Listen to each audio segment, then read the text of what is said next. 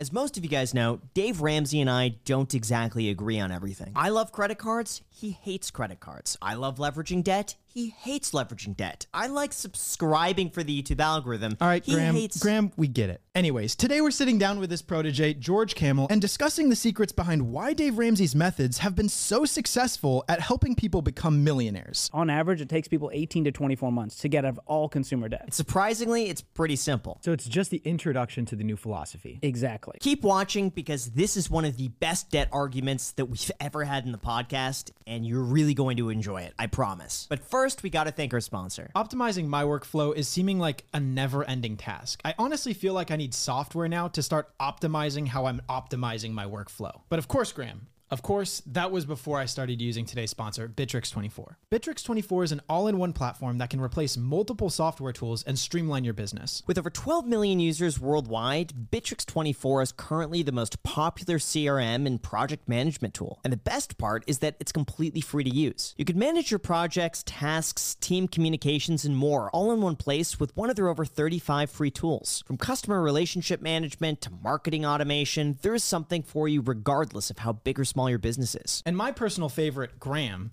is the project management calendar, which has been an absolute game changer in managing my daily tasks. It's available in the cloud, on mobile, or for you techies as an open source software that can be installed on your own servers and is fully customizable. Say goodbye to switching between multiple tools or having to pay for multiple subscriptions. So try it for free today using the link down below and take your workflow to the next level for good. Again, the link is down below in the description to get started today. And now with that said, let's get back to the podcast. Welcome back to the Iced Coffee Hour. I'm George Camel. Great intro. Thank you so much, George, for making this happen. I gave it my all. Yeah, it was incredible. This is amazing, by the way. We have this full crew right here.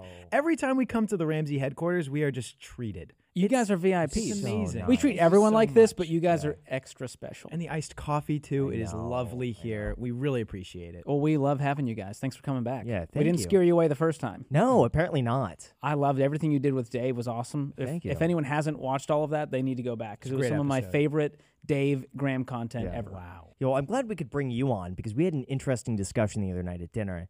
I thought you would have had one credit card, like something. You were like, I'm going to get this guy. He's surely just like, he's got to tell people not to use them, but he's got to have at least one. Right. Was that because we were paying for dinner, and I thought, okay, you could get like 2 to 5% cash back. It was when we were paying for dinner. Right. Graham was like looking through his wallet. He's like, oh, you got any credit cards in here? And no, surprisingly, you did not. So you reflect the mantra of the company, which is really interesting. I live out all the principles, and it's not like a, what if Dave checks my wallet? No, there's none of that. We're not doing credit checks here. No one checks your wallet when you apply.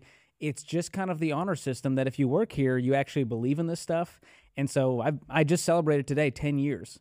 We did a fun staff meeting announcement, and I got a little box of my little coins for 1 year, 5 year, 10 year. And part of that announcement and celebration was like, this guy has faithfully walked out the principles for a decade. Now, what does that mean? You celebrate 10 years, like 10 years debt-free? That's as a Ramsey team member.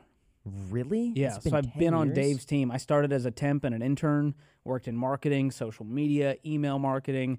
I didn't have any kind of on-camera role until 2017. I had no idea, because I think I found you maybe 2 years ago when I started seeing you appear on The Ramsey Show, but I had no idea you were here for that long. Yeah, I feel like I grew up here. I mean, it's crazy. I know you've been, when you start your career young, it just feels like you kind of mature. Like when you get married young. Definitely forces you to grow up with your spouse. Yeah. And so I feel like this place raised me in a sense. I met my wife here. She still works here. Really? So this place like runs through my veins. And so I'm very passionate about it. And I love the principles. And I love getting to help people. It's funny. Even the lady at the front desk, she said she just celebrated 18 years at the company. Wow. So it seems like when people start working here, they just stay here. I mean, once you find a good thing, why go anywhere? Yeah.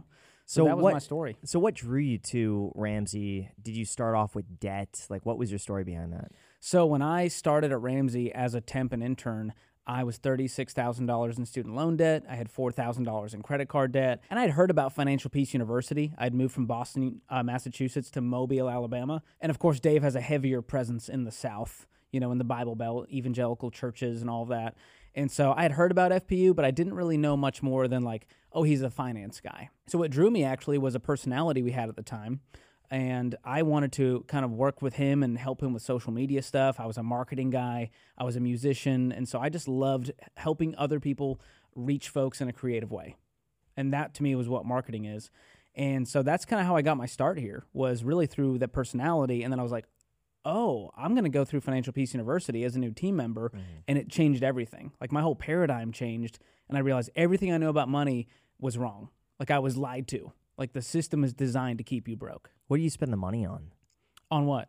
You said you were $4,000 in credit cards. Oh, yeah. Like, what was that about? I was a musician, and so it was a lot of just gear and camera gear. I love video editing. I was going to go to film school. So, you know, you're like, I got to have a DSLR because, like, what if I want to start a YouTube channel? And the amp is a little old. Let's upgrade the amp.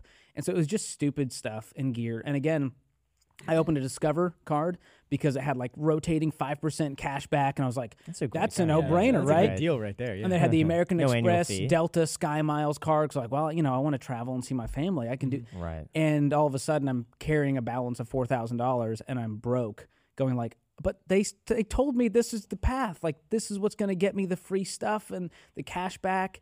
And so at some point, I was just like, it's not worth it. And so I cut up the cards. Now... When you spent that money, though, I assume you just didn't have the cash to pay it off. So what was your plan with that? Just you're going to put it on a card. Did you expect to make enough money to pay off the credit card, or were you not thinking that far? It's always the plan that you're going to have the money later to pay it all off at the end of the month. Like when the bill comes due, I'm going to have the money. But as I now know, taking calls on the Ramsey Show every day, it just doesn't always work out like that. Life hits you. There's an emergency. And most of the people who are using the credit cards, they don't have a pile of cash in the bank to cover those expenses. And that was me. You know, I was 23 years old, just getting started with an entry-level salary. Like, I didn't have much. But you had spent some time in college, correct? Yes, I graduated. You graduated? What did you study? I studied communication because I wanted to go into marketing and media and film, and that was about as close as I could get. And how'd you get your initial job at the Ramsey Solutions? It was actually through some Twitter DMs. I was very persistent, tenacious, you know, much like you guys, a lot of hustle. And I was just like, I want to work there. I'll do whatever it takes. I'll do whatever you want. I'm here to just serve. I want to be there. And what drew you exactly to it? You said it was a personality, but what was it specifically? I think it was, you know, me coming out of, I grew up Arabic Baptist, which is very strange if you know anything about the Middle East and religion. You know, people are like, you weren't Muslim? But growing up in this Arabic Baptist bubble of Boston, I came from this evangelical background, and I love the way this personality brought kind of faith and humor and heart all together. And it's a lot of what we do here. You know, a lot of faith, a lot of humor, a lot of heart. And that's Dave in a nutshell, and so entertaining. So that's what really drew me to this place, is just kind of seeing someone with a really inspiring message present it in a creative way. So you were a casual viewer turned hardcore fan turned I want to work with this guy. So you DM'd them a bunch on Twitter, and then you made it work. Yeah, and that turned into, well, let me get in touch with another person, and that became, let's get a call with HR, and it was like, let's try to find a way to make this work, because, you know, you can't be an intern if you already graduated from college. So it became, how do we get an intern? Well, let's make him a temp. So they found a temp role for me in social media, and so that all sort of percolated into a full-time role months later. Interesting, and you were in poor financial standing when you first started working here. Did they take that into consideration at the time? Do you tell them, like, hey, like, I got student loans, I got $4,000 of credit card debt? There's not like a money confessional during the interview process, but they do ask you to do a budget, which I know you guys are, you know, not the biggest budgeters, as I heard from Caleb. This guy's a big budgeter. I was a big budgeter, not so much anymore. So, yeah, part of the budget is just to go like, hey, we want to make sure that what you need to make it is enough, and that our salary that we can offer you is going to cover that. Because what you don't want is someone to start working here, and all of a sudden they're like, I can't even make this work. And with people coming in with a whole bunch of debt, it can be tough. And so I think it's a really cool part of the process to just go like, do a budget. And for some people, they may be doing it for the first time. No, so they look at the income that they're about to pay and say, can you live off this income? Essentially. I mean, it's a very basic math equation. I actually really like that. That is insane. I like that a lot. And it's not to like pry into your finances and it's all about your income. It's just going, what are your expenses? And we want to make sure that this makes sense for you financially. This would be interesting. There's this clip that's gone viral lately. You probably have seen it, of the CEO, Jamie Dimon, from JPMorgan Chase, was speaking with an employee who's making, or she was talking about someone making $16.25 an hour, going in debt. I think she was in the red $400 or $500 a month, working this job at JPMorgan Chase, and they wanted her to be making more money. And there was this really interesting clip. You should react to this. But I think had they done a budget on that, it would have been very apparent right from the very beginning that this is not the right job for her to be able to pay her expenses. Well, you guys know this. I mean, a lot of people are out there, they're hurting from inflation and the housing market and interest rates, and like life feels impossible. But when I dig into people's finances, generally it's not the egg prices that are actually keeping us broke. It's the debt payments. And I did a man on the street the other day in downtown Nashville, and this girl's like, I have to live with my parents. I'm like, how much do you make? She's like, I make $80,000. I was like, and you can't move out? She's like, no. I was like, well, what's happening in your finances? How much debt do you have? What does it add up to a month? She said, I have $2,000 in payments a month on just consumer debt. And so I was like, well, if you didn't have $2,000 in debt, you would have $2,000 more to budget and use to live your life and afford rent. And so it's very clear to me that debt is a huge problem with this generation especially. We'll get onto the debt debate right at the end. That's a retention hack, everyone. So stay till the end. Exactly. And you're going to review some of Jack's spending hacks. Yeah, I can't wait for this. We could potentially do a little audit on me. Maybe Graham, too, if he's open to it. But there's going to be 4 things on that list. Here's what Graham spent in the last month. Exactly. But let's get on to your start here at Ramsey. So you started out, what did you say you were doing, marketing? Yes, I was a social media marketer, email marketing coordinator. Mm-hmm. So I was in marketing for my first 4 years here. An FPU is not mandatory to go through as a new employee here, but it's suggested, or it's part of the culture. If you haven't gone through it, it's part of the onboarding process. So there's a few books that we want you to read. Some of them are books, some of them just books that Dave loves, leadership books. And then part of that is if you haven't gone through Financial Peace University, you've got to go through it, because this is our flagship money course. This is our principles in a nutshell.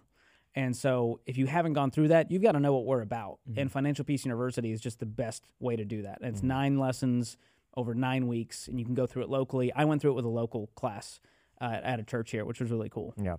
How did that change your views on money? Well, I grew up the way a lot of people grew up, thinking like, watching my parents who were immigrants, immigrated from the Middle East, and they just conformed to this American money culture, which was, well, you got to have a good car, and, it's probably going to take a loan to do that. You got to have a house, so you got to get a big mortgage, and, you got to get the credit score, so you got to open up the credit cards and get all your lines of credit going. And that is how you make it financially. Mm-hmm. What's funny is no other country lives like this, with the obsession of debt, the obsession of the credit score.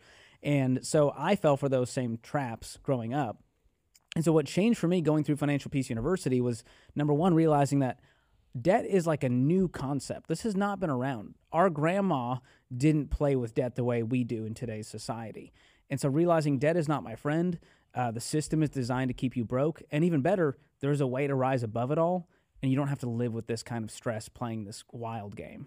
Before we go into that, we talk a lot about financial success here on the channel, but what's even more important is the mental aspect and health along the way. And today's sponsor, BetterHelp, is here to help you out with both. BetterHelp isn't a crisis line, nor is it self-help. It's the world's largest therapy service, and it's 100% online. With over 30,000 licensed and experienced therapists in their network, they offer help for a wide range of issues. So I've personally been using BetterHelp for the last month now, and I honestly started it to make sure that it was something I was comfortable promoting. But honestly, over the 4 sessions I've taken, I did not expect how much it would have actually helped my mental health. You can talk to your therapist by text, chat, phone, or video call, and you can even message your therapist at any time or schedule live sessions when it's convenient for you. And plus, if for any reason your therapist isn't the right fit, you can switch to a new therapist at no additional charge. With BetterHelp, you get the same professionalism and quality as you would expect from an in-office therapy session, except with a therapist who's custom-picked for you. So if you're interested in getting started with BetterHelp, visit the link down below in the description, or go to betterhelp.com/icedcoffeehour to get 10% off your first month of therapy. Thanks again to BetterHelp for sponsoring this episode, and back to the podcast. Can we talk about the 9 steps really quickly? Because I'm familiar, I think, with a couple of them, but can you go through them? Yeah. So are you talking about the 7 baby steps?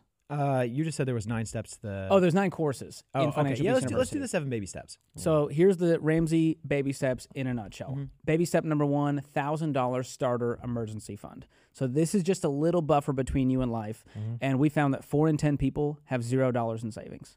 And so this is a huge milestone, just to have $1,000 in the bank for most Americans. Once you have that $1,000, you move on to baby step 2. And you do these with focused intensity in order.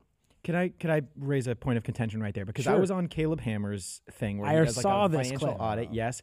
And he said that Dave claims, or he's proud that he hasn't changed his philosophy in like 30-some years or something like that. And Caleb said, if I hadn't changed my philosophy in 30 some years, that's not something I would necessarily be proud of. And this was directly related to that step, $1,000 emergency fund, which over time, especially with inflation, has became a lot less valuable. No. Was it $1,000 30 years ago? Yeah. That?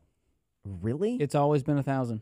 So what, oh my like gosh, how yeah, long? So that would be about $2,000 to $3,000. Yeah. So how long until that 1,000 gets changed to something else? 2048. No, I'm just kidding. Because I'm wondering, like, well, here's the funny thing. It's going to be diluted to basically like a lollipop. Yeah, we're thinking about this in terms of math, right? Of like, well, $1,000 30 years ago, round number. It's $3,000 now, but it was never about math. Because truthfully, $1,000 even back then with a true emergency still wouldn't cover it. And so the idea of baby step one is not to have a mathematical number that covers your emergencies. It's to light a fire under you to actually attack the debt. Because if we said, hey, it's $5,000 for baby step one, most people are going to fall off the wagon. Now, you guys are sharp guys. Yeah. You would knock that out. For most people that we talk to, that's a big struggle. They need a quick win. And the second thing it does is it actually does cover all of the ankle-biter emergencies. Like when you think about a lot of the emergencies in your life, it's not necessarily the HVAC and the $5,000 car repair. It's the $200 you had to pay to the plumber, or in your case, maybe the locksmith. You know, you know about that. Okay. Wow. You know, it's those kinds of things. And so a lot of it is mental fear of like, you know, and you guys, you're willing to take a lot more risk financially than I am. And so the $1,000, the fact that scares you, but you're so willing to take risks in other places, there's just a mental hurdle to get past where you go, I'm going to get $1,000 and I'm going to follow this proven plan because it works. And that's the wild part is it feels like it's not enough. And yet millions of people do it and they go, oh, I survived. I made it. Sure. That's actually really interesting. And it's not a long-term thing because remember, baby step two, when we tell people to get out of debt, on average, it takes people 18 to 24 months to get out of all consumer debt. Huh. And so then you fully fund that emergency fund to 3 to 6 months of expenses, which is, you know, widely regarded as the right number. Yeah. So it's just the introduction to the new philosophy. Exactly. Okay. Actually, this is not meant to be your long-term savings. Okay. Let's go on to the next. Just a buffer. Yeah. The next couple steps. So this one, I'm sure you'll have contention here too. Oh, no. Baby step two, pay off all consumer debt using the debt snowball method. Okay. What's the snowball method? So the snowball method means we are looking at all the balances and ignoring the interest rate. I know, Graham. Just go with me. Okay. Go with me. Defy logic. I'm really trying here. Delete the interest rates out of your head. Look at the balances. Pay all minimum payments on all of those balances except for the smallest one. And with that smallest one, we are attacking it with a vengeance. Everything you can sell, side jobs, any margin you can create by slashing expenses, we throw onto that smallest debt. And what does that do? Well, it speeds up the process. And so that debt's knocked out. We free up a payment. So now we can apply all the margin we had plus that payment that got freed up towards the next debt.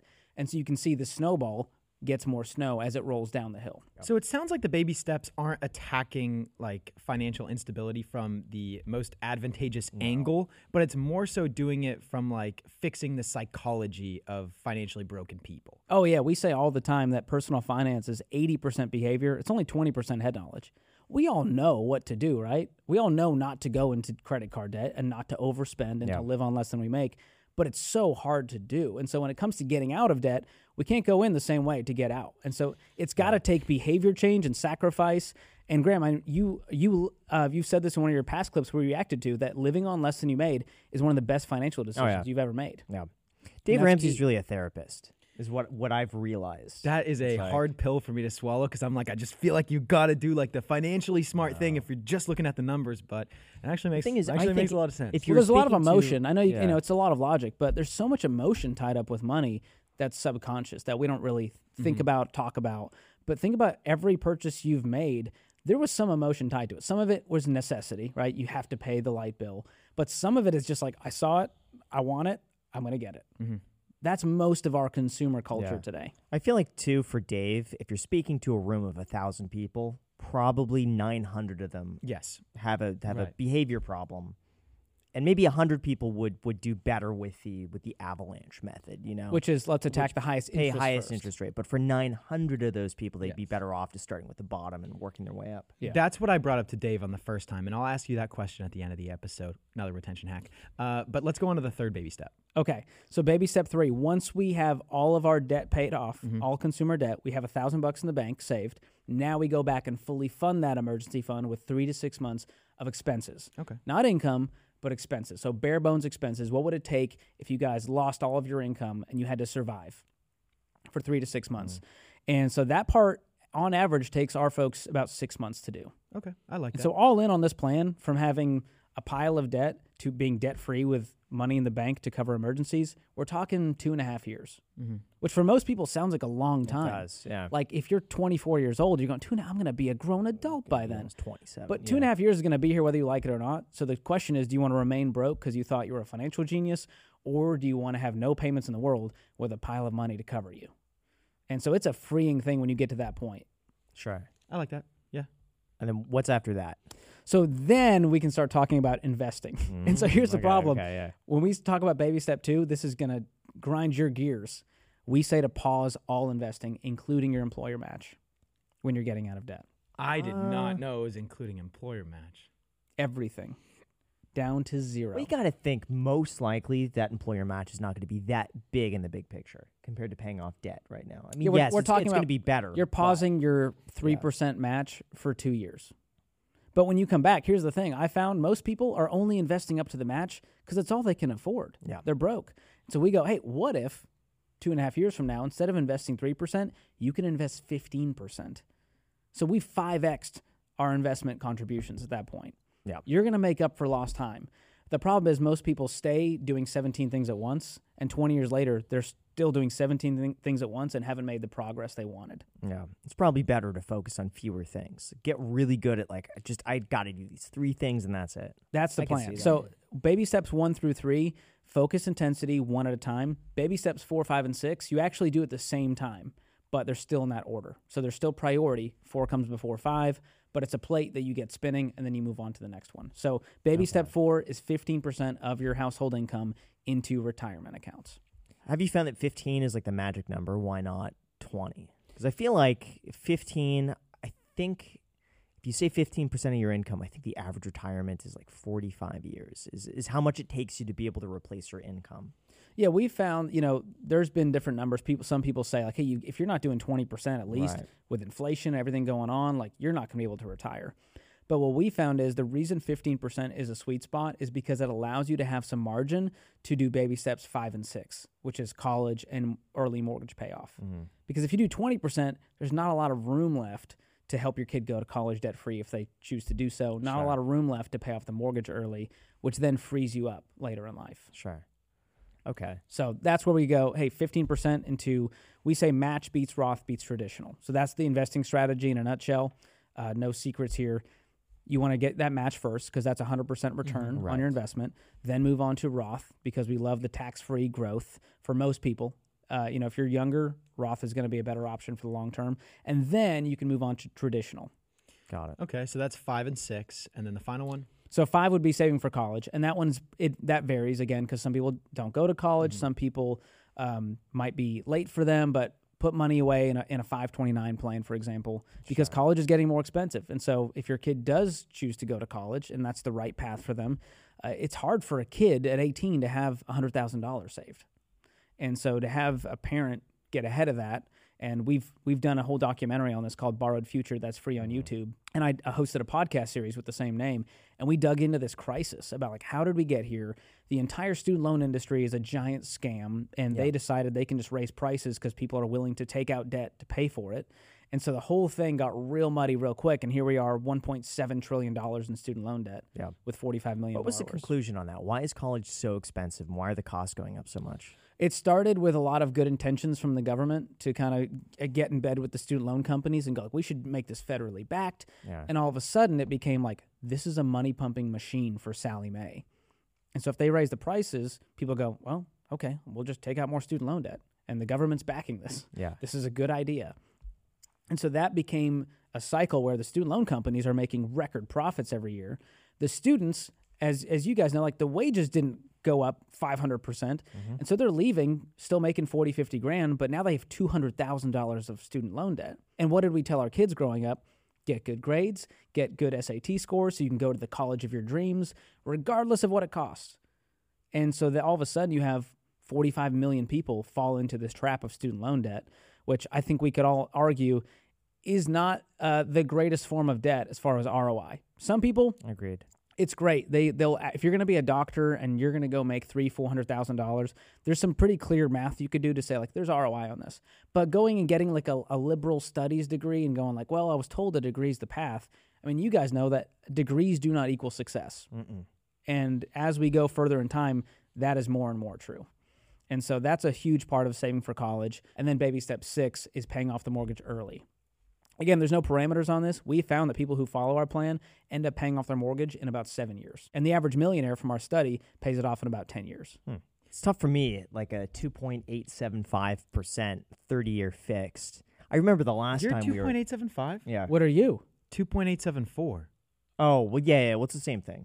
I just round up. That's a win. Oh, that's a win for our boy Jack. Yeah, it's the point like 99 basically. It's rounded up. So we're arguing over like an extra $2 a month. It's something like that. Well, mine's the same. I rounded up. It's the same? Yeah, it's the same thing. I beat you. So here's a question, because I know you bought your first rental property in cash. I did. Why not take out a mortgage to do that? I tried. Oh, and they didn't let you. I got denied because I didn't have a credit card. Oh. And believe it or not, you didn't have a credit score. This is an interesting discussion here. And so that was one of my biggest regrets. That's what actually really got me into credit cards to begin with. You were like, I'm not going to fall for this again. I had no debt. I paid everything with cash, and I saved. So at the time, I think I was 20 years old, give or take. I had like 120 grand saved up in cash. I bought everything with cash. I bought my car cash. I used a debit card on everything. I was so proud. It's like I had no debt, and I've never needed to borrow money for anything. Was so proud of that. So when I wanted to go and buy a property, I spoke with several mortgage brokers. All of them were like, if you don't have a credit card, you need a cosigner. I couldn't get a cosigner because my parents did not have a good credit score at the time. Yeah, who wants to cosign for a 20-year-old's mortgage? I mean, that's scary. Oh, yeah, totally. So I couldn't get any sort of cosigner. My grandma offered, but she was Canadian.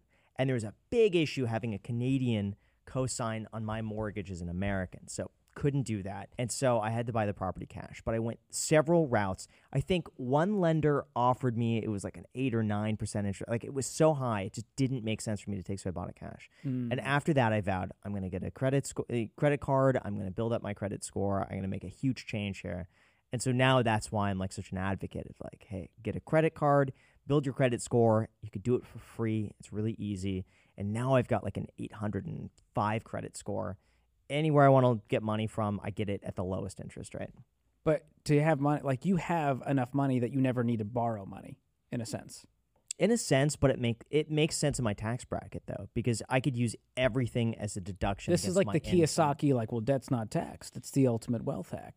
Pretty much. But if I'm looking to buy a property, whatever debt I have against that property is just a write-off against the rental income. So already it knocks off like 40% of what I would be paying. So like I save 40% just taking out debt on that. Mm. And I remember your discussion with Dave on this when you showed him all your properties and you was like, hey, what would you change? And he was like, I mean, I'd pay off all the mortgages.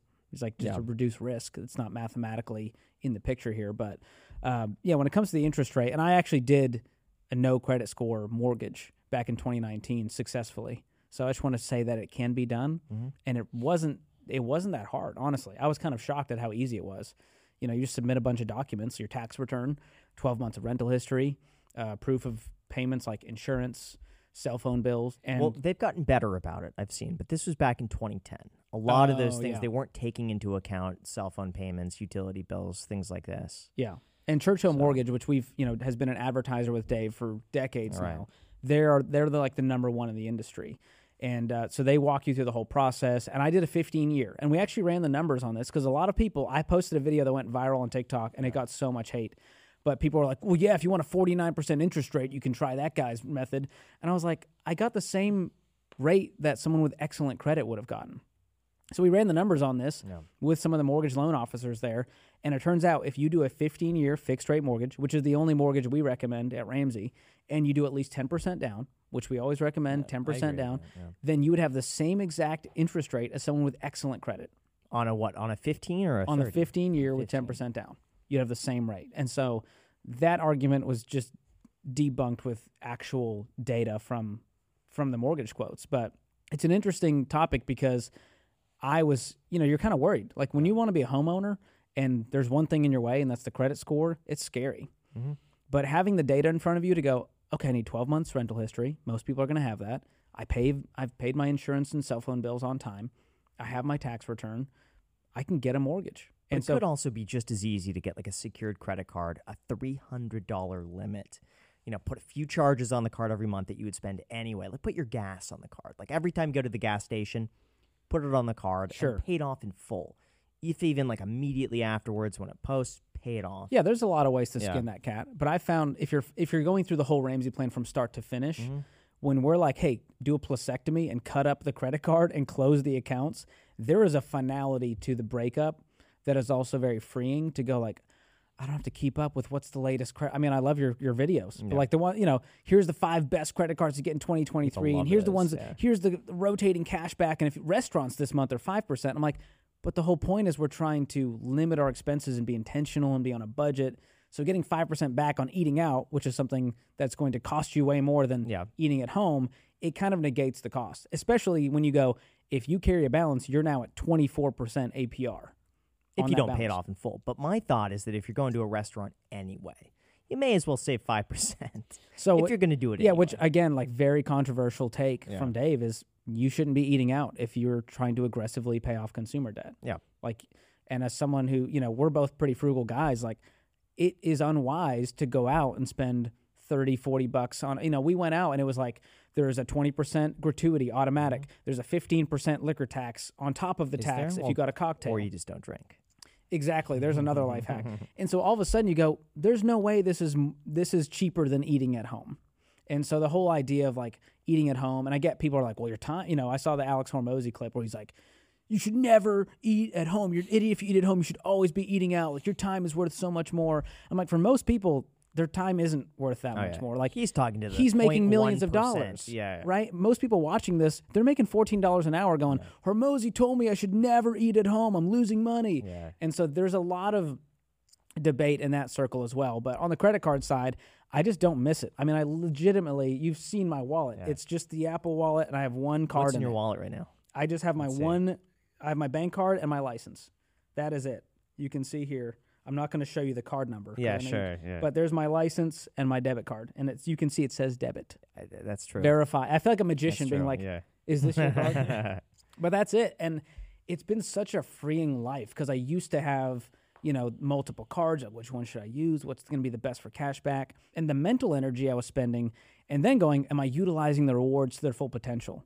And we talked about this the other night about like, what is the actual dollar value you can assign. And for people who are making crazy money and they've got the fanciest Amex cards, like you're utilizing all the value because you are super intentional. For most people, they're collecting the airline miles and they're like, I don't know how many miles this is because it's not actual air miles. Mm-hmm. If you have 40,000 miles, you're like, that feels like a lot. That'll get you to Boise one way if you're lucky from Nashville. And so a lot of people aren't doing the math on what these rewards are actually costing them. And if it's actually worth it. Yeah. I think we added up mine. I was guessing about $2,500 a year. Does that include the annual fees? Is that taken out of that? Because like the Amex ones have a, you know, some high annual fees. I believe that's including the annual fees. And so I was like, could I show Graham how to save $2,000 in a year just by budgeting and being super intentional with expenses? I think I could. It'd be a fun experiment if anyone out there is willing to try it. Well, and also you have to think for $2,500, if you spent that time that you were studying like all the rotating fees and everything. I don't study. It's just he like doesn't study. He skipped that part. There's nothing to study on this. It's just like well, for most people's cards, most people's reward cards, it's a different scenario versus what you're doing. And so for most people, and also their income, when you look at the income ratio to the rewards they're getting, it's just not worth it. You know, 2% cash back. Let's say that's the number. And you make $50,000, well, after taxes and after what you can actually put on the card, most you can spend on that card is what, 20 grand in a year? Depends on the card, yeah. So let's say 2% on 20 grand. Is it worth it for $400? Well, I mean, it's play that for game? A free credit card. Like the Citi Double Cash is that example. It's just 2% cash back on anything you spend money on. So from my perspective, everything is 2% cheaper, assuming. But you don't spend money. How does this work? Well, I'm going to spend money on something, right? Sure. So it's like if I could get 2% cash back on everything, then it adds up. I've just seen a free card. Most, like, obviously the people that we're talking to, very different audiences. Sure, I agree. You are talking to people who are looking to maximize their wealth. I'm talking to people who are like really struggling. Yeah, like they're hurting. They're not making a lot of money. They're not making $100,000. I would agree. To get from 0 to 1, I think that makes the most sense. If you're a multimillionaire, you're going to be okay anyways. If you're a multimillionaire. But for the people we're talking to, they're teachers, they make $40,000, and they heard from everyone around them that credit cards are the path, the credit score is the path, and we're just trying to help free them so that they can retire one day. Then it just goes like, what is in my way that could stop me from doing that? Yeah. And the risk of 24% APR is not worth the reward of 2%. So I saw a great reaction. I believe it was you and Ken who did this one. The person who was having a wedding, and they said, here's a life hack. You can put all of your expenses on the credit card, and now we got a free trip, and we got our honeymoon paid for with credit card points. I'm looking at that, and I'm thinking that's fantastic. That's a great choice, because if you're going to, if the budget is, let's say, $20,000, you can open up 3 to 4 credit cards, get the sign-up bonus on all of them. That's a free trip, free airfare, free hotel. You know what's more expensive? The marriage counseling. When you start your marriage off with $60,000 in credit card debt at 24%. But let's just assume, okay, $60,000. I don't know if that was the exact amount that they were spending. You could probably do that on $10,000 to $15,000. Get a totally free honeymoon paid for just by opening up the cards, getting the sign-up bonus. Let's say $15,000.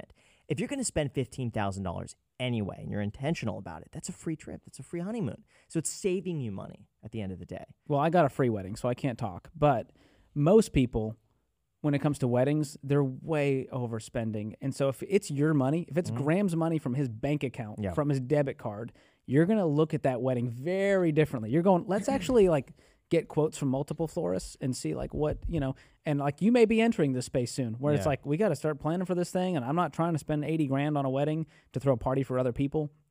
And so it changes how you make decisions when you use your own money. And that's honestly the biggest reason I advocate for debit cards over credit cards, because it changed mentally. It's different when it's coming out of your bank instantly.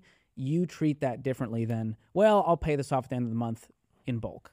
I think we're getting very nuanced here. Graham's trying to pull up specific examples and numbers and everything, exactly why it's better. And then you're providing the psychology behind it all. Right, so I think the fundamental difference here is that Graham thinks that if you are someone that's very diligent with their money, you go through your statements and you're intentional about everything, and you can remove your emotions from your finances, then yes, there's a net positive. And you're saying... probably, right? Probably. Well, most people think they're that person is the problem. We all put ourselves in that bucket of like, well, I'm the type of person, I'll never have a balance on my credit card. And we're $987 billion in credit card debt as a nation. Average credit card debt, $6,000 a person. And so I'm like, everyone started that journey going, well, yeah, I'm not going to be that guy. And all of a sudden you're that guy at 24% interest. And you're calling our show and you're like, I'm $130,000 in credit card debt at 22% interest. Well, I feel like a lot of those are people who spent money they didn't have to begin with. Like, if you know, I have $5,000 in my savings account, but I'm saying, but no, I think a lot of people just put the money in the card expecting like, I could make the minimum payment. It's not going to be that bad. I'll think about it for me, you know, a year from now. I think very few people see, I have $5,000 in savings. I'm going to spend $2,000 anyway. I'm going to put it on the card and pay it off immediately. I have a feeling a lot of people say, I have $1,000 in cash. I have a $5,000 thing I'm going to spend money on. Let me just put it on the card and pay it off later. I'll say this. I don't think I would be a net worth millionaire today if I still had my credit cards. I think using a debit card changed my mentality and it changed my goals to where it caused me to spend way more intentionally, be on a budget, and win more when it comes to money and speed up that process. Can you admit, if you have technically on paper somebody who can do every single thing right and play the game, they would be better off financially using credit? They can benefit from it, and that's true. Like, I'm not saying that there's people out there who, you know, people who have become millionaires and they don't have debt and they have emergency funds who they can use credit cards and pay them off every month, and they're going to be fine. I'm not mad at anyone who uses credit cards. I'll be friends with you all day long. But the data is too clear to me, and not just the data, but the reality of it, because we take the brunt of people who are struggling, that everyone has the mentality that they're not going to be that guy, but then life hits, and they become that guy. And so, you know, the credit card rewards, I just looked into Capital One's financial statements for 2022, because another angle on this is who is paying for the rewards. And a lot of people are like, well, the interchange fees, you know, when you go you spend money, it's, you know, 3% is charged to the business, and that gets passed on in rewards.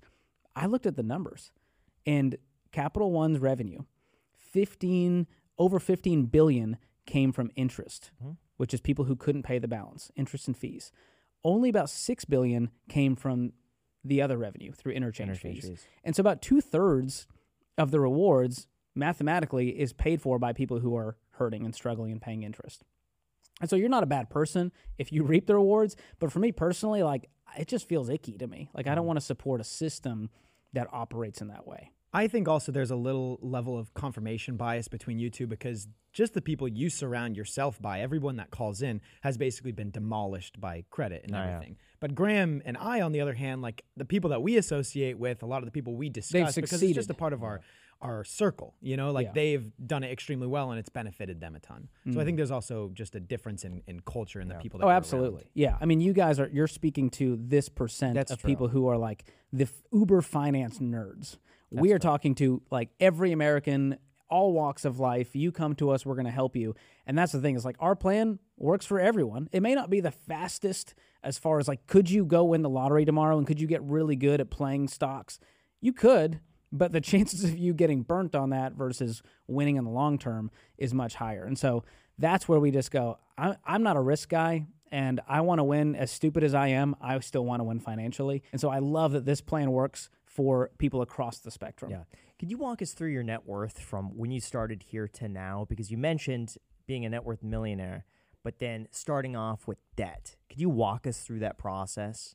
And like your net worth by age, if that makes sense? Yeah, I'm trying to think. I didn't like track it methodically. It doesn't need to be exact. But when I started at Ramsey, I had a negative net worth of, you know, negative 40 grand in the hole between my student loans and my credit cards, and I didn't have much to my name. You know, I had like a little $2,000 401k that I rolled over from when I was at Apple, and a few stocks that I ended up selling to get out of debt faster. Oh, really quick. You mentioned that you had 13 shares of Apple. I had 13 shares. I looked at the splits because I knew you'd ask. Yep. Those 13 shares were worth about $7,000 or $8,000 when I sold them. If I had held on to them to today, they would be worth a little over $50,000. Yep. So you were asking, does that hurt in hindsight? Yeah. I was like, I don't look at hindsight of what could have been. Sure. You know, it's like a relationship, like what could have been. But honestly, becoming debt-free that much faster, I think it was a wash as far as the result. Okay. To get out of debt faster, get the emergency fund faster, begin investing faster, I feel like it was still worth it. I would do it all over again. Okay. But as far as net worth, I was negative $40,000 in the hole back in 2013 when I started, and 2023, here we are, and I have a net worth of almost $1.1 million. How is that comprised? Is that a house, investments? Like, what's the breakdown of that? So I am very heavily weighted towards mortgage because me and my wife, who again works here, when we got married, we both started off completely debt-free in our marriage. I had already paid off all my debt. We had the emergency fund. We had already both built up savings. And so we were able to put down 45% on our modest townhome in Nashville. Wow. And so that allowed us to have a smaller mortgage of 165, which we then aggressively paid over 26 months. And so 26 months later, we were completely debt-free. As you know, we live in one of the wealthiest counties in the nation here in Williamson County in Tennessee. And so the house appreciation, as you know, in the last few years, skyrocketed. And so that is a huge part of our net worth. So we're weighted about at least 2/3 in house currently. And then the other third between my wife and I, it's basically just our 401ks. And, you know, we have our cars, which aren't worth that much. But aside from that, you know, we were talking at dinner, and it was like, you really don't have single stocks? You really don't have any crypto? I was like, I'm so boring. I literally just have a 401k. I have an IRA that was a rollover that has the same diversified mutual funds as my 401k, and my wife invests the same exact way through her Roth 401k, and we are as boring as it gets when it comes to that. How confident are you with your own personal finances? Confidence. Like, what's your relationship with financial security? Just the feeling of it right now. Oh. I would say on that front, security-wise, I feel better than I've ever felt in my life as far as financial security. And part of that is, you know, just living a debt-free life.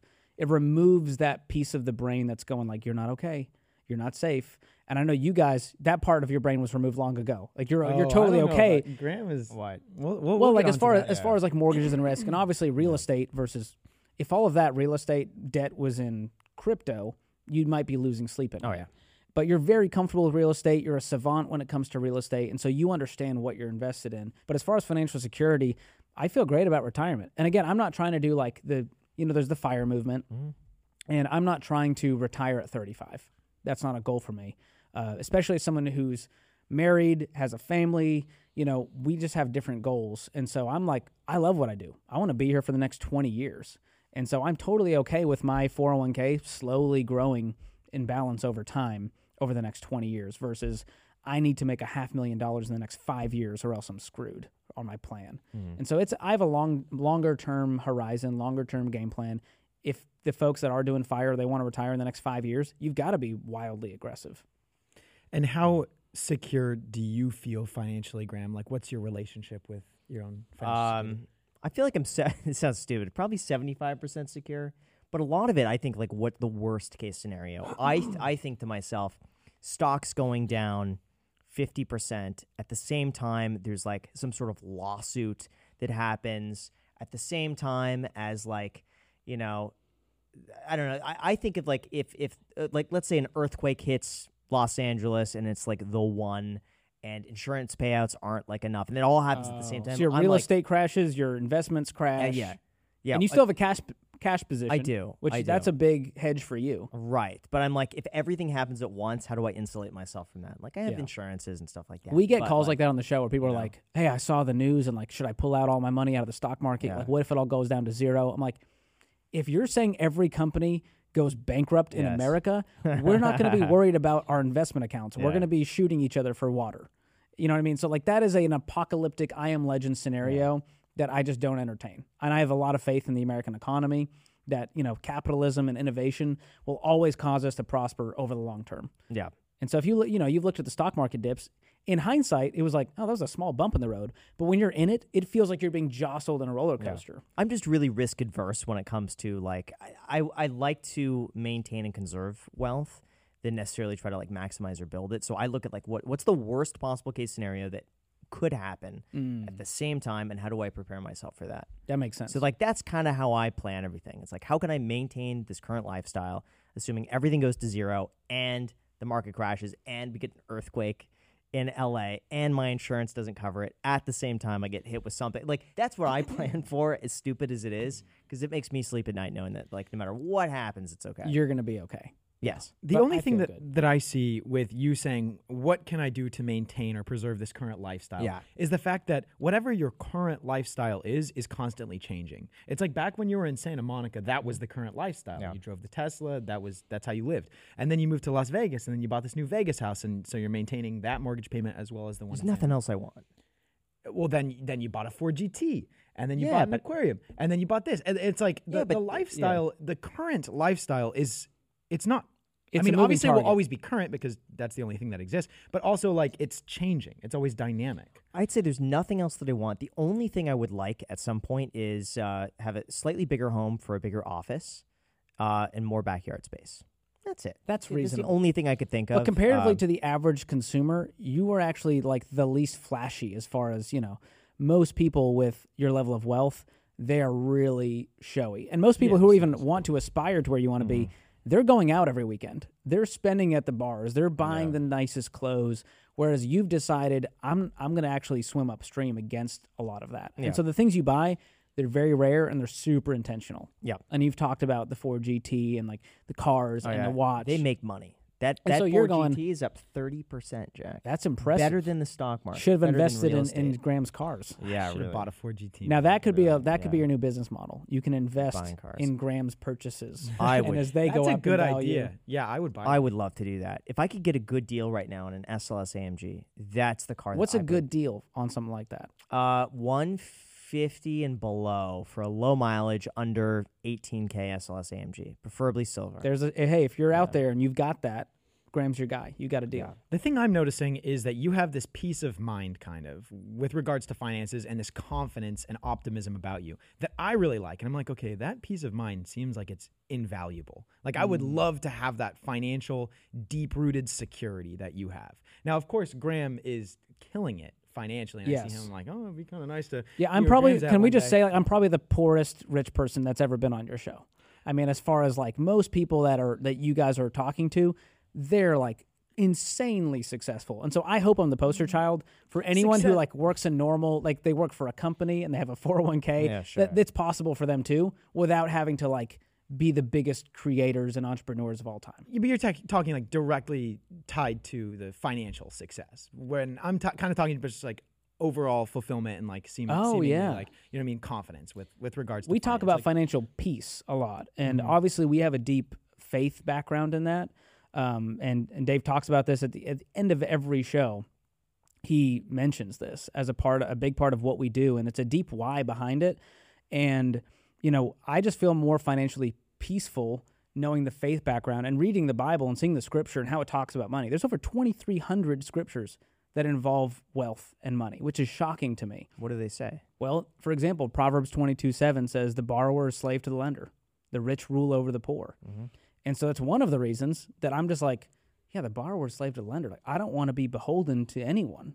Financial, like I don't want to be in chains. But doesn't it depend on the terms necessarily? Because let's say the lender is lending at 1%, then it seems like maybe the roles are reversed. But if you're, let's say you're, you know, do you have any siblings? The half sister. Okay, so if she loans you $100,000 at 1%, does that not change the relationship when she sees you going on vacation? It does, and buying a car, and you know. But that's assuming that, but that changes the relationship that's already there, because we're going from a sibling relationship to now she has power over like what I spend money on. But with the bank, you don't have that like sibling relationship to begin with. It's always... It's like, very transactional. Right, exactly. But even then you said like, what if it all goes down? And so if it all goes down, your best position is to not owe anyone anything in that regard. Right. But I also think that if you put enough money down and you're safe with the property, you fix it up.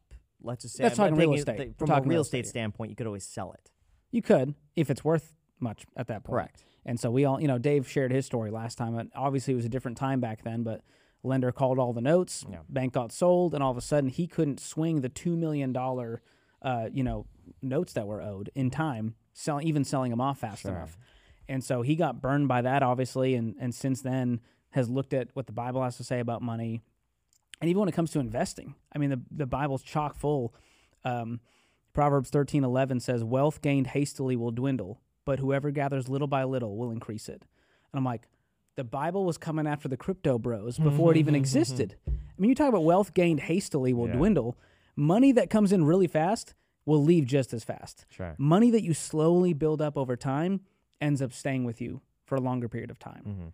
So there's just such wisdom in that. Regardless of if you believe in the Bible or you have a faith background, it's hard to not see the wisdom in that common sense principle. And so it's one of the reasons why I own zero crypto. I just have no interest in the anxiety of it and gaining it fast and losing it faster. I'm okay with my 401k slowly building at the rate of the market over 20 years. Sure. And you think that wisdom is due to like the long term, just like constantly ingraining those philosophies of like, you know, you work, honest work, and you just kind of save up a little by little and you're frugal with your money, that is more valuable than making a bunch of money overnight. Yeah. Well, and I think when you work for the money, which I mean, not that if you research the right single stocks and like you did, that is work, right? But when you like toil, like there's like labor involved, you showed up and put in the work, it feels different than like luck. I picked the right stock at the right time, right? Like someone who wins the lottery, for example, there's a recent lottery winners, their life implodes generally, and they end up losing all that money. Their family comes after them versus someone who earned that money through a business, for example, over time. Customers gave them, you know, certificates of appreciation with presidents' faces on it saying, thank you for providing the service.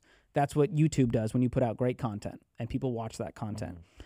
When I just chose the winning lottery ticket, I know internally I didn't deserve that. And so it changes the way you view that money and view that wealth. And oftentimes you're tempted to go spend it all. Yeah. I've rarely seen lottery winners where like, I took all the money and I just invested it in an S&P 500 index fund and I haven't touched it. Instead, it's this changes everything. Yeah. The greed sets in. Yeah. It doesn't and we've like seen that in the crypto world. There's so much greed in that world. And I'm not saying everyone who does crypto is evil or anything like that, but we've seen a lot of scammers and frauds and grifters enter that space, and it can be a get-rich-quick kind of mentality where they're going, if I just get in the right meme coin, well, 3 weeks from now or a year from now, that could turn into this much. Mm-hmm. And so that is just too much anxiety and too much responsibility for me to handle versus going, I'm just going to earn my pay every day over time, and I plan on working until I can't work anymore, because I think we were created to work. We were created to contribute. And that's with the anti-work movement, that's a hard pill for a lot of people to swallow. Now, what I didn't say was work for a toxic company for 30 years doing something you hate. That's what they hear in their mind when we say working is good. You know, like, I want you to work in such a way that you can do the things you want to do and find that balance. And you guys have done that. You're in the content creator space. You own your schedules and time more than most people do. Mm-hmm. And so you're doing something you love, hopefully. I mean, Jack seems like he's having a good time. All right, Jack? Yeah, I absolutely love it. We're here in Nashville, this is a dream. Look at us here. I'm doing something I love. It's incredible that I get to just show up and do this and help people every day and spread the word. And so, all of these discussions, it can get esoteric and philosophical and all of these things, but I've just found my way didn't work. Culture's way didn't work. And so I went in a whole other direction and followed someone else's proven plan that was based on biblical principles, and it worked. And so there's no argument. It's just like that. It's my story, and I think it works for anyone who wants a piece of that. It is available to them. I agree. I think you should review some of Jack's spending. Well, I don't know like the spending per se. Well, how do you know what you spend if you're not doing a budget? Because I was born with I don't like expensive things. I don't like expensive taste. I just naturally find the cheapest things just fun. Are you more of an experienced person? Because that could come down to that. Like stuff. 1,000%. You'll go on an expensive vacation, but you're unwilling to spend that same amount on some nice clothes, for example. That is exactly the case. Got it. Yes. It's funny, Jack brought this up the other day, and it's true. He is more frugal than I am right now. Wow. Well, yeah. Why is that? Well, I mean, if we're talking about like actual dollar-to-dollar ratios, yes, I am more frugal than Graham, but that's also because he has like 100 times more wealth than I do. Sure, the scales are different. Exactly. But I would say like, because, we booked an Airbnb here. It took me convincing to get Jack this Airbnb. It was a lot of money, man. Dude, he asked me for Airbnb recommendations. Yeah. I said, I don't do it. I don't fall for those fees. I can't stomach the fees involved. But here's the thing, how much was it? $2,000 or something like that? No, it was $1,200. No, it was $1,250. You guys should have stayed at my house. Nice. I could have saved you a lot of money. Oh, yeah. Seriously, we could stay at your house? Absolutely. You tell us this now? I asked you for Airbnb recommendations. I had to spend $625, and for me, $625 is a lot of money, right? And for Graham, $625. It's I mean, if your dog, you should have told us. Now you will have duties. You'll have to wipe my dog's butts. I don't care. He'll do that. All right, fair point. I do that for free.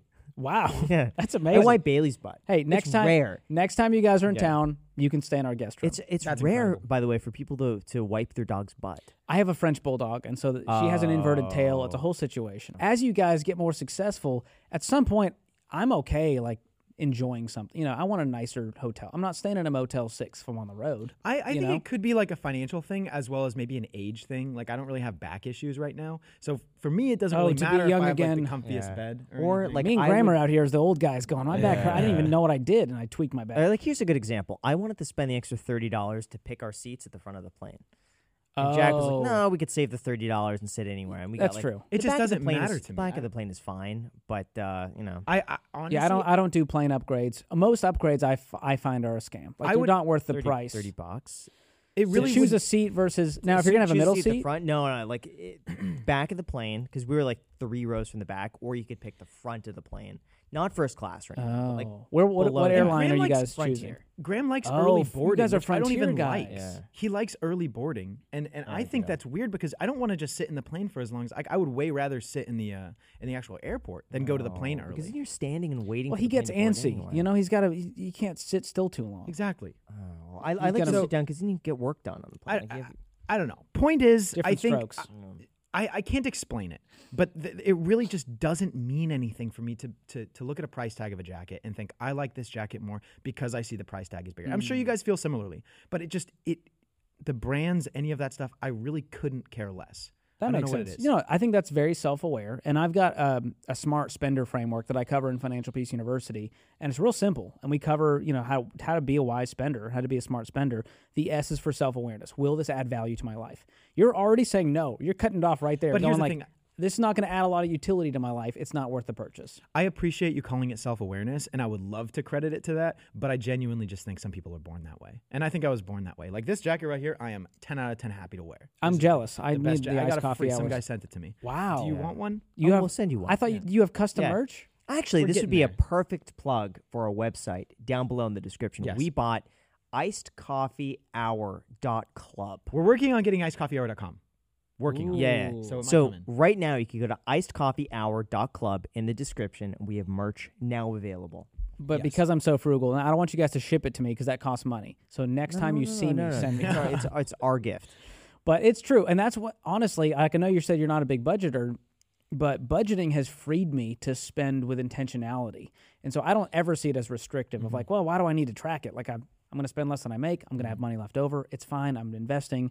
And you guys, again, you're like the 1%. Yes. I find that when I budget for the vacation and I spend that money on the vacation or the car or the clothing, I feel good about it because I did it with intentionality instead of regret, or remorse, or impulse. Mm-hmm. And so I wonder if that might be the ticket for you. I know it's counterintuitive. I agree. I think the intention is nice and everything, but I also think like if you look at it from a...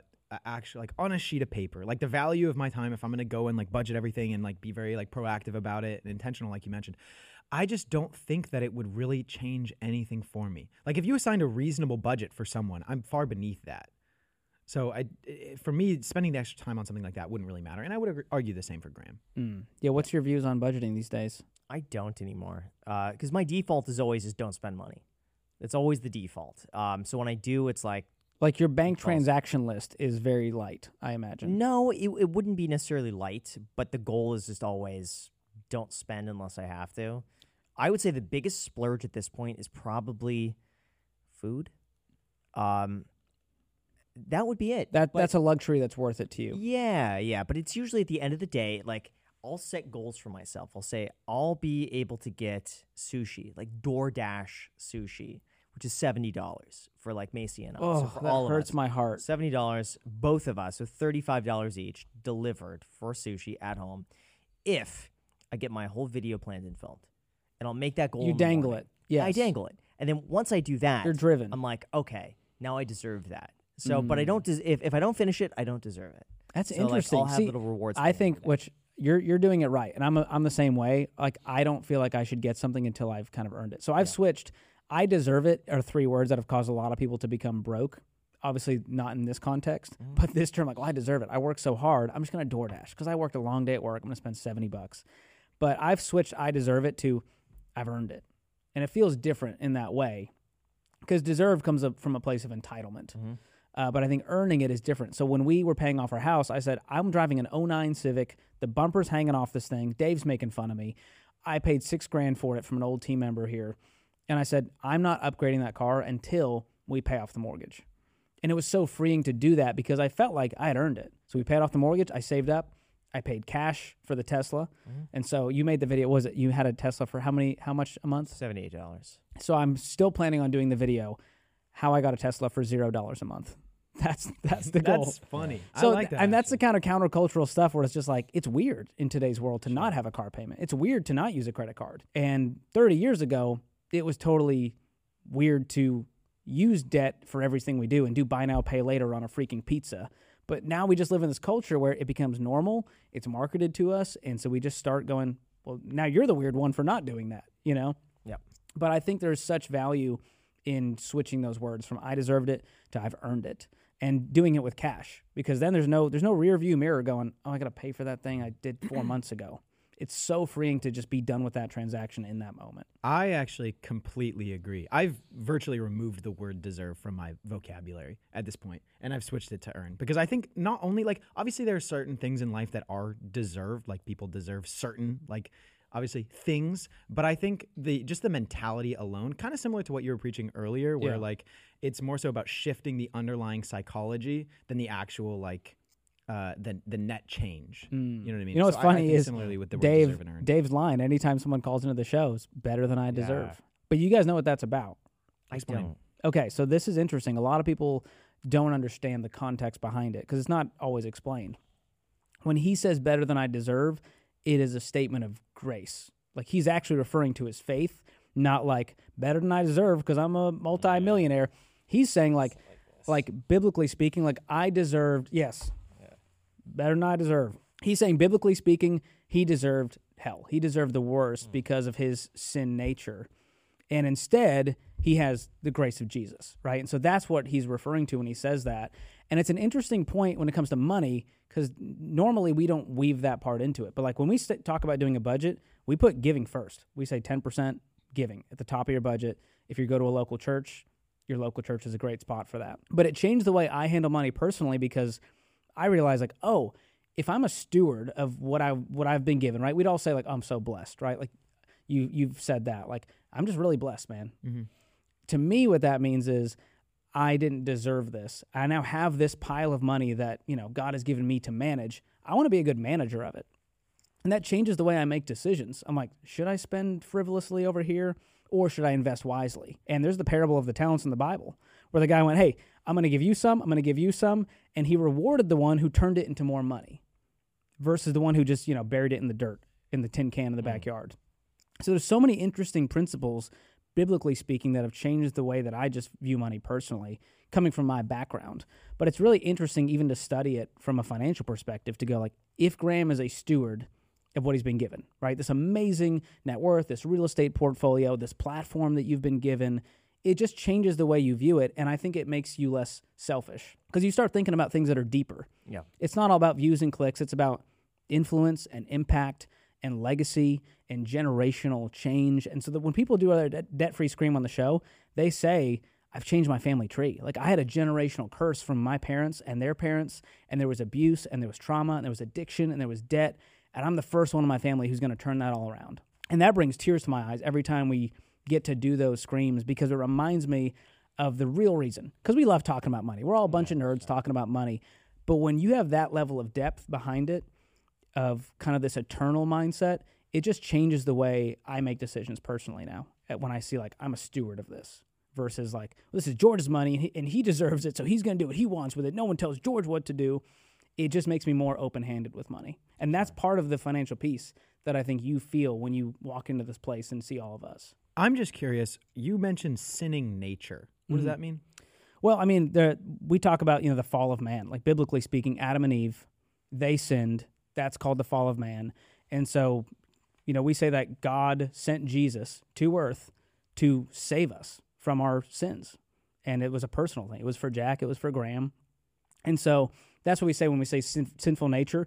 And it's partially why I always am like, I'm not going to be the guy who wins because I have a sinful nature that's selfish, that wants what's best for George. That wants. Does everybody have a sinful nature? Everyone. Every human, regardless of your faith background or where you come from, like, we're all sinners, right? That's why we get frustrated seeing the heartbreaking news of all that's broken in the world, and we're frustrated by it. And while there's a lot of good things and good news out there, it's hard to ignore all of the bad. Mm-hmm. And so it changed the way I viewed it when I'm like, we're all sinners, but we have a God with grace who sent his son to come die for us so that we could have eternal salvation. And so I don't see it as like I avoided hell, like that's great. And I know like I can't take my wealth with me. And so I view it differently. Like, what am I doing this all for? Let's say I have $100 million when I die. What's it all for? Well, Proverbs says, a good man leaves an inheritance to his children's children. Great. That gives me an awesome goal.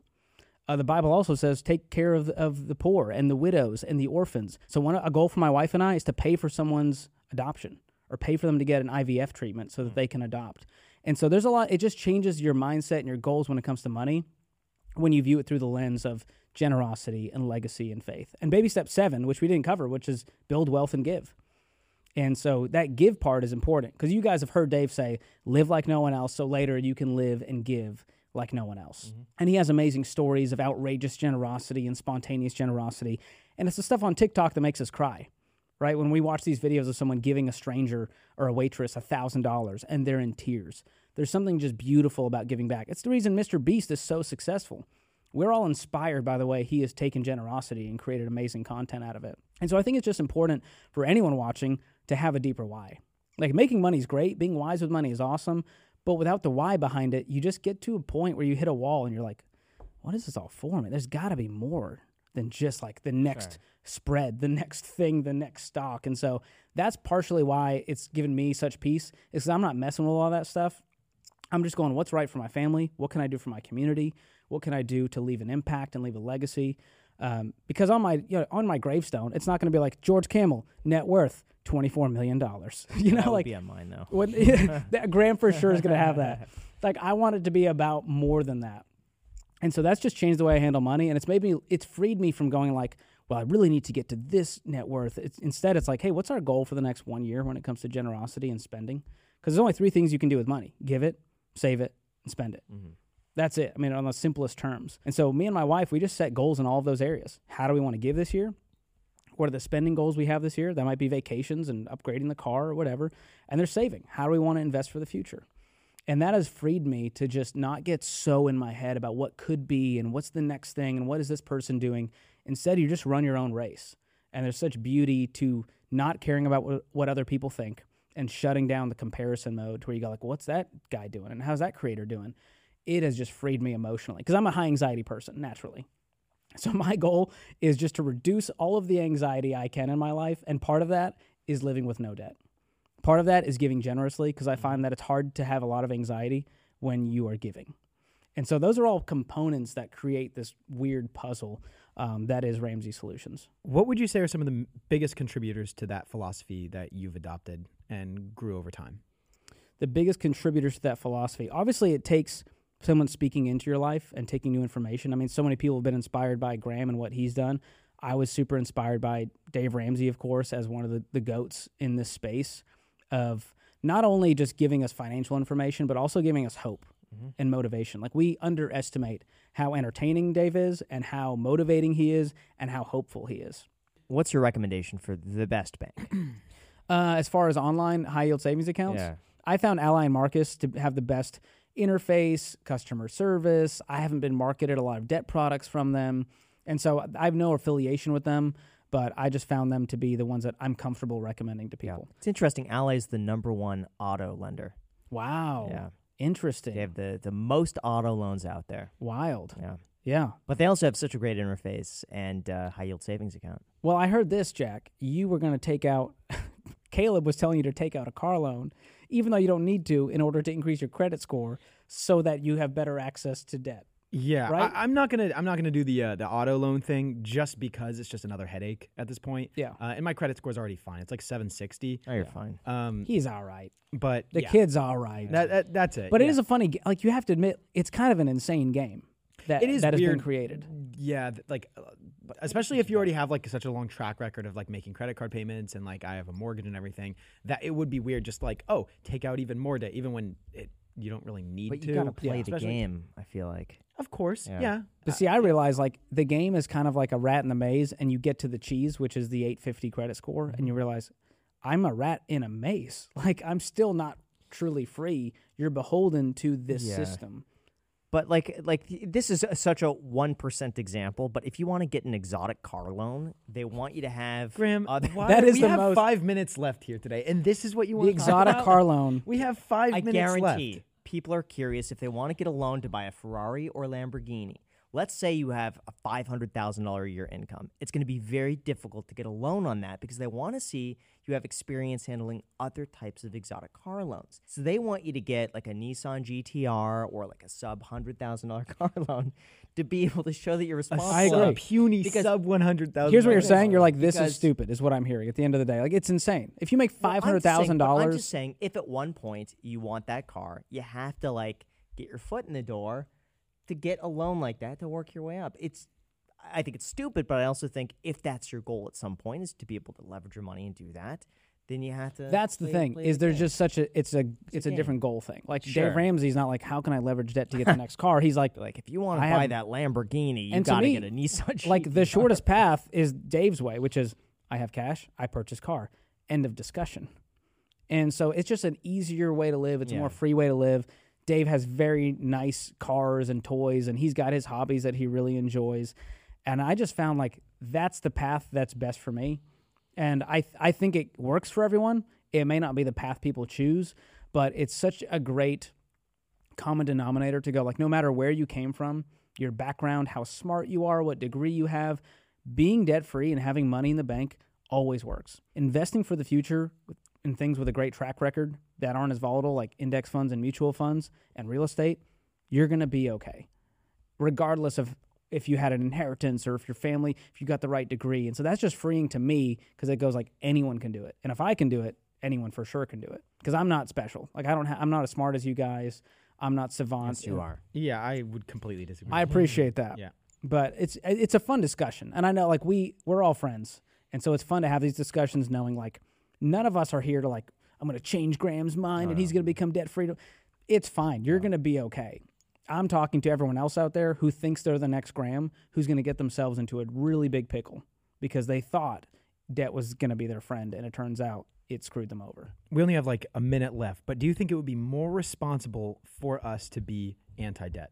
I don't think it's a responsibility issue. I think you're both responsible, upstanding gentlemen, and you'll have a great life and a great retirement. Like, I'm truly not worried about you guys. Right, but impact. Do I think you have a freer life? Do I think you'll have a more peaceful life? Yes. And I, like Dave mentioned, I've never met people who paid off all their debt and they're like, man, I really miss having those payments. Like, I could have had, if I had leveraged it, I could have had this much. There is such freedom in just being content and being okay with where you're at and not needing more. And so I find that it's not a responsibility issue. It's just a freedom issue. Final question. What's your biggest insecurity? Oh my gosh.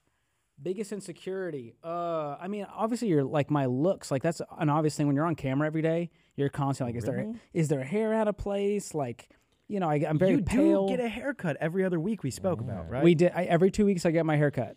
So, I mean, obviously, like, looks are, as far as insecurities, you know, I've never been the smartest in the room or the most well-spoken. And so there's always insecurities when you're around amazing communicators like we have here at Ramsey.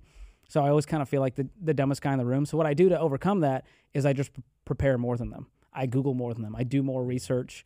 I have to work harder at it. But I'm not a super insecure person. I'm definitely an overthinker. But insecurity, I wouldn't say, is my token. Do you have any insecurities? Maybe now I do. I was like, oh, I don't think I'm very insecure. And then you're like, I'm not the best, you know, or the most well-spoken. But again, like, well, he's more well-spoken to overcome than insecurity. I am. Great job, Jeff. I think self-awareness helps overcome that. Self-awareness will help you overcome insecurity. And self what? Self-awareness. Oh, just having the self-awareness to go, like, I'm not the smartest guy, so what can I do about it? Yeah. I'm going to go research and get prepared. And so that's freed me in a lot of ways. But honestly, I mean, I have more confidence than I did 10 years ago, you know, and I think growth, maturity, marriage will do that. That's a fun fact. I mean, marriage brings out all the flaws in a person and helps make you better. And so there, for insecurities, you can ask my wife. She'll be way more honest with you. She'll list them off. Come on in, Whitney. No, she was not standing outside the door. Thank you. But I think we done? We're good on time? We're good? We're good. Cool. Thank you, George. This was really absolutely incredible. Shout out to everybody in the crew over here. Amazing. Thank you all very much. Thank you guys. Thank you guys for coming by. I truly, like, it is such an honor to be on the Iced Coffee Hour and to be hanging out with you guys. You're doing incredible work, helping so many people, educating people, and helping them avoid some of the awful traps that are out there. It is an honor to have you on. Really appreciate it. Hey, cheers. Cheers. To Thanks free so iced much. Coffee from Ramsey. Yeah, there we go. Someone paid for it. Thanks, guys, for watching.